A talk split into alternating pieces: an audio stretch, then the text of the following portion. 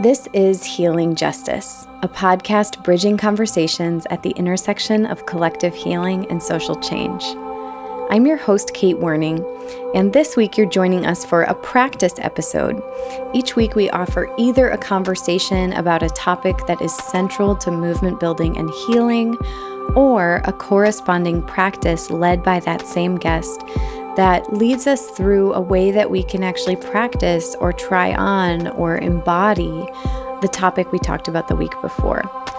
And so this week, we are hanging out with some of the most fun guests that we've ever had Idelisse Malave and Joanne Sandler, who are two old bitches. And they gave themselves that name, y'all. They run a podcast of the same name, and you can find out more about them at twooldbitches.com with the word two spelled out. They are both women who have been working in global justice work for many decades and describe their work and their experience as having been honing their bitchcraft for decades.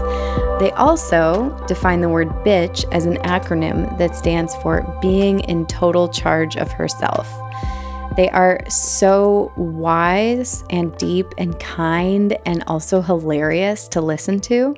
And so you can check out their podcast and also listen to them on the episode before this one here on Healing Justice. This week, they are giving us this practice called the do over.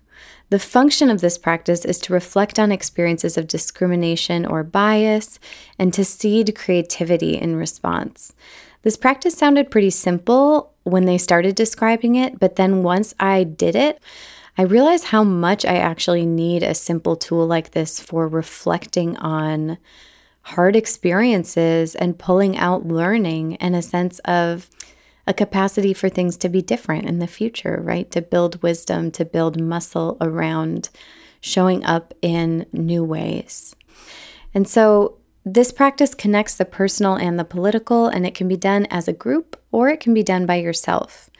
You just need a piece of paper and something to write with. And we hope that it's a useful experience for you. Here they go. So, Joanne, we're going to lead an exercise today that you recently renamed. What is it? What's it called? It's called the do over. And what I love about the do over exercise is that it has a purpose. We don't get to do over in life, but we do get to recapture and reflect on experience so that we can learn and the next time do it better. And that's what this exercise is about. And it's a learning exercise, and I think it's a fun exercise. It generally creates a space where people actually have time to think about how they acted or reacted in a particular situation and what would happen if they could do it over again. And that is a privilege that we don't give ourselves often the opportunity. It's also an exercise that you can do all by yourself. Right. Sitting at your desk. Right. Or at your kitchen table, wherever you happen to be. And it's also a great small group exercise where people do this individually and then share right. with each other. We've used it a lot that way. So it starts with, and if you're listening, you can do this. You take out a piece of paper Eight and a half by 11 will do well. Or whatever. You draw a vertical line down the middle of the paper and a horizontal line across. So you have four quadrants.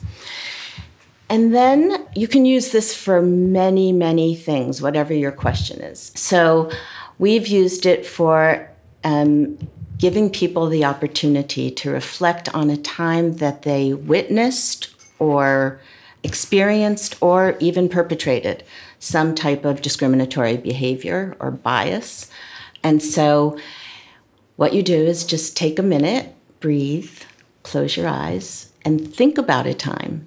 So, think about a time when you witnessed, experienced, or were the perpetrator of a bias. And may I urge them to try and, and focus perhaps on a time when they experienced mm-hmm. an incident? Mm. Try that one first. Okay. Okay, so once you spent a minute thinking about that, then in the top left hand quadrant, you write down the incident, the title of the incident. And once you start writing, so I'm going to ask you a couple of questions, and you just keep writing in that quadrant while I ask the questions. So things like, where were you? Who else was there? When did it happen? What was said? Who had the greatest impact on what happened? Who didn't? What captured your attention? What surprised you? What values were at play? What was the outcome? Right? So you're writing as I'm asking those questions.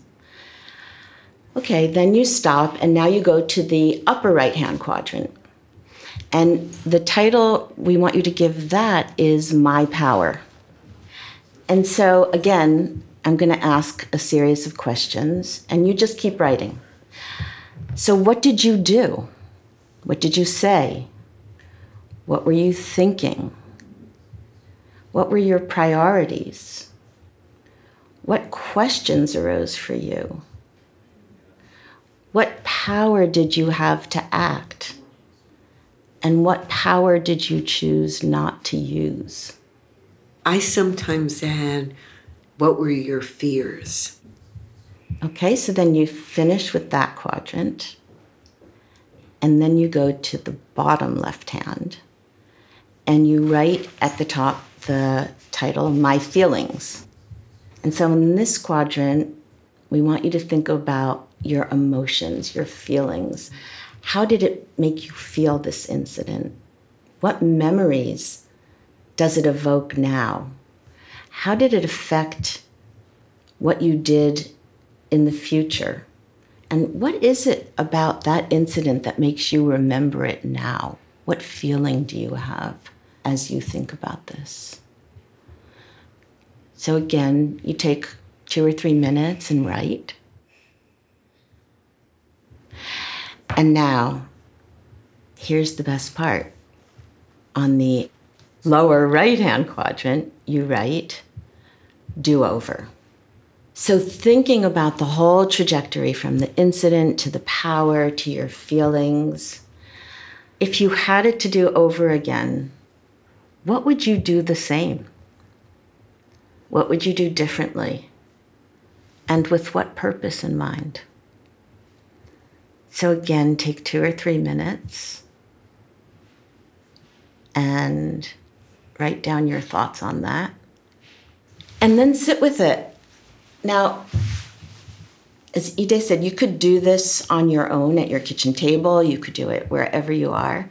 What we often do is, and, and it adds power, is form triads and give people whatever time you have about five minutes and so the so one person tells the story of what he or she wrote in the quadrants the second person listens and interacts, and the third person just observes.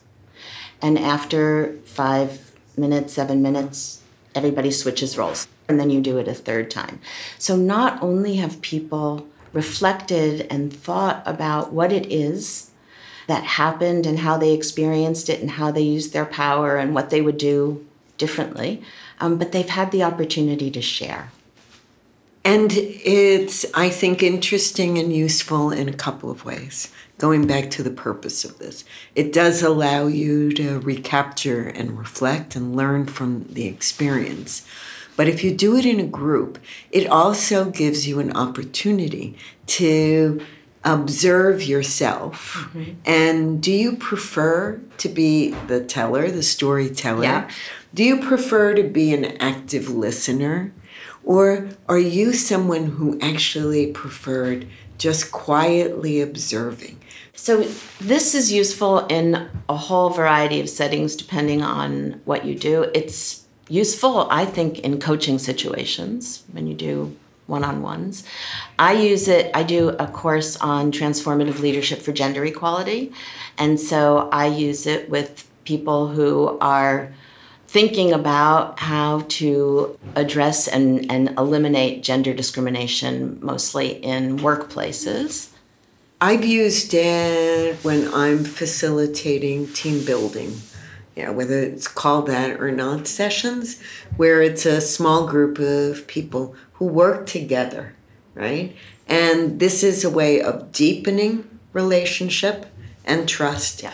So it has real value that way for, I think, team dynamics and the kind of the glue of the team of how you connect with each other.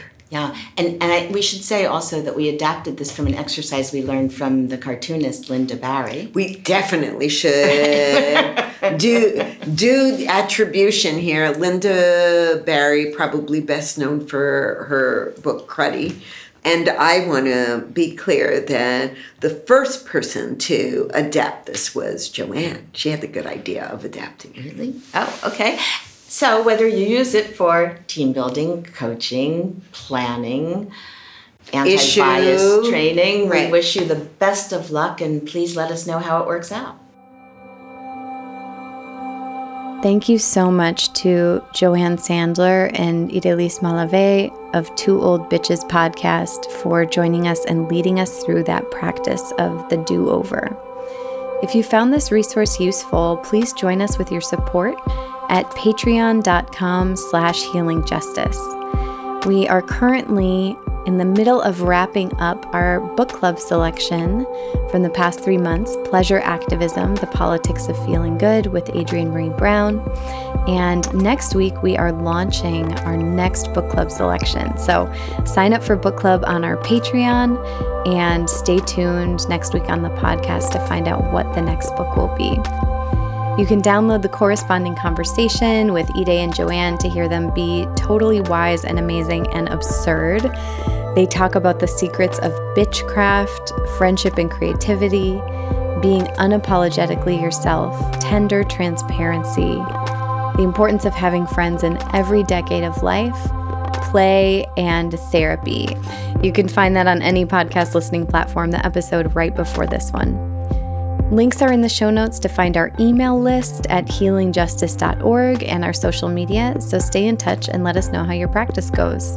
A big thank you to Rachel Ishikawa for editing this practice and to Zach Meyer at the Cole Room for mixing and mastering.